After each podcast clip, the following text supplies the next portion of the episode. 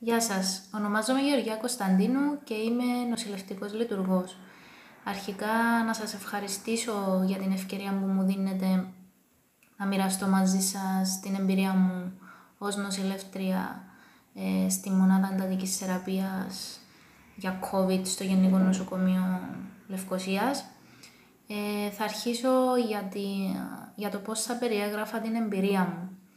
Ε, θα έλεγα πως είναι μια εμπειρία ζωής, ε, κάτι που θα θυμόμαστε για μια ζωή όλοι μας και εμείς ως επαγγελματίες υγείας, αλλά και ο κόσμος. Ε, κανένας μας δεν θα είναι ίδιος ε, μετά από αυτό.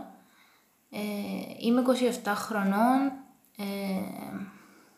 και αν το πιάσουμε από την πλευρά του απλού πολίτη, μπορώ να αντιληφθώ το τι εβίωσε και το τι βιώνει. Δεν είχα ξανά έρθει αντιμέτωπη με πανδημία.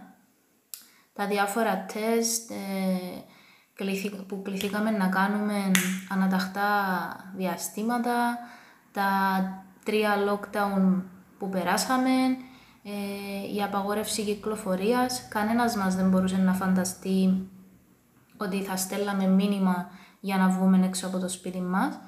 Ε, ως επαγγελματίας υγείας ε, κλήθηκα να υπηρετήσω, ας το πούμε, ενάντια σε αυτόν τον αόρατο και πανίσχυρον ιό.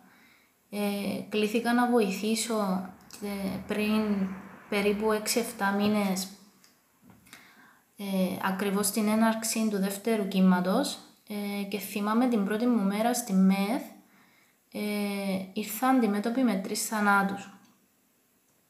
Και έλεγα στον εαυτό μου, μα πού ήρθες; Και μέρα με τη μέρα έβλεπα ότι η καθημερινότητα μου ήταν... Είχα συνε, συνεχόμενη επαφή με το θάνατο. Ε, άσχημο πράγμα. Η εντατική είναι ζήτημα ζωής και θανάτου. Ε, πόσο μάλλον όταν βρισκόμαστε στο άγνωστο πολλά πράγματα δεν τα γνωρίζαμε, πολλά πράγματα έγιναν πειραματικά, ε, σε πολλά πράγματα δεν ήμασταν έτοιμοι, ε, ούτε εμείς, ούτε οι πολίτες, ούτε η κοινωνία. ήταν ένας και είναι ένας συνεχής και μακρύς αγώνας. Ε, και έπειτα έχουμε και τα συναισθήματα συναισθήματα ανάμειχτα και αληθινά. Ε, είναι ο φόβος, είναι η ανησυχία, είναι η αγωνία, ο θυμός, η λύπη, η χαρά, η ικανοποίηση.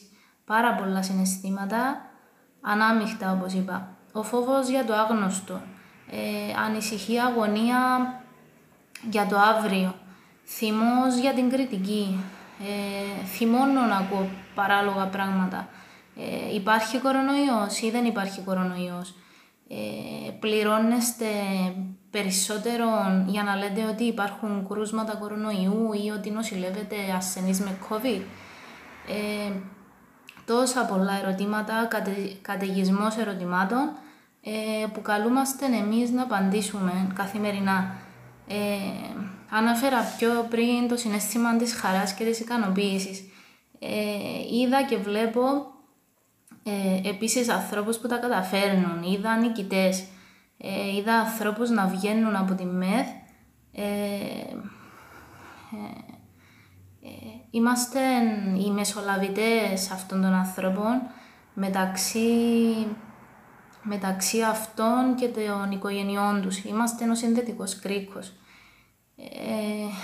αυτοί οι άνθρωποι βιώνουν αυτόν τον αγώνα μόνοι τους είναι όπως αλλιώς το λένε ο ιός της μοναξιάς.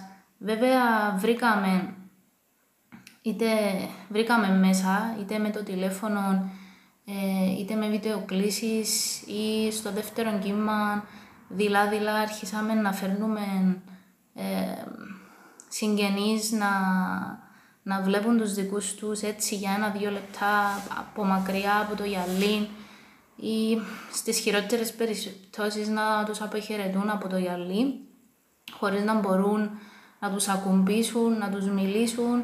Πάρα πολλά δύσκολο. Άλλο να το, να το λες, άλλο να το, να το βιώνεις.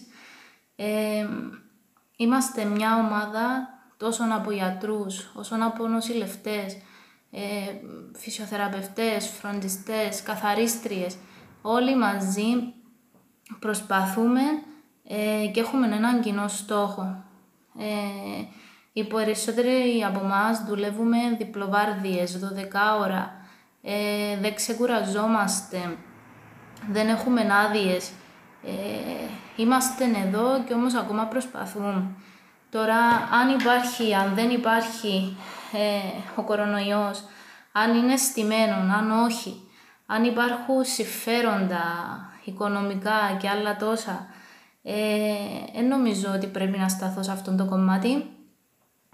Ελπίζω το δικό μου κομμάτι αλήθειας και το δικό μου βίωμα ε, να σας το μετάδωσα όσο μπορώ. Ε, ας ελπίσουμε όλοι μας ότι σύντομα όλο αυτό θα είναι παρελθόν. Ε, χρειάζεται λίγη υπομονή ακόμη. Σας ευχαριστώ πάρα πολύ.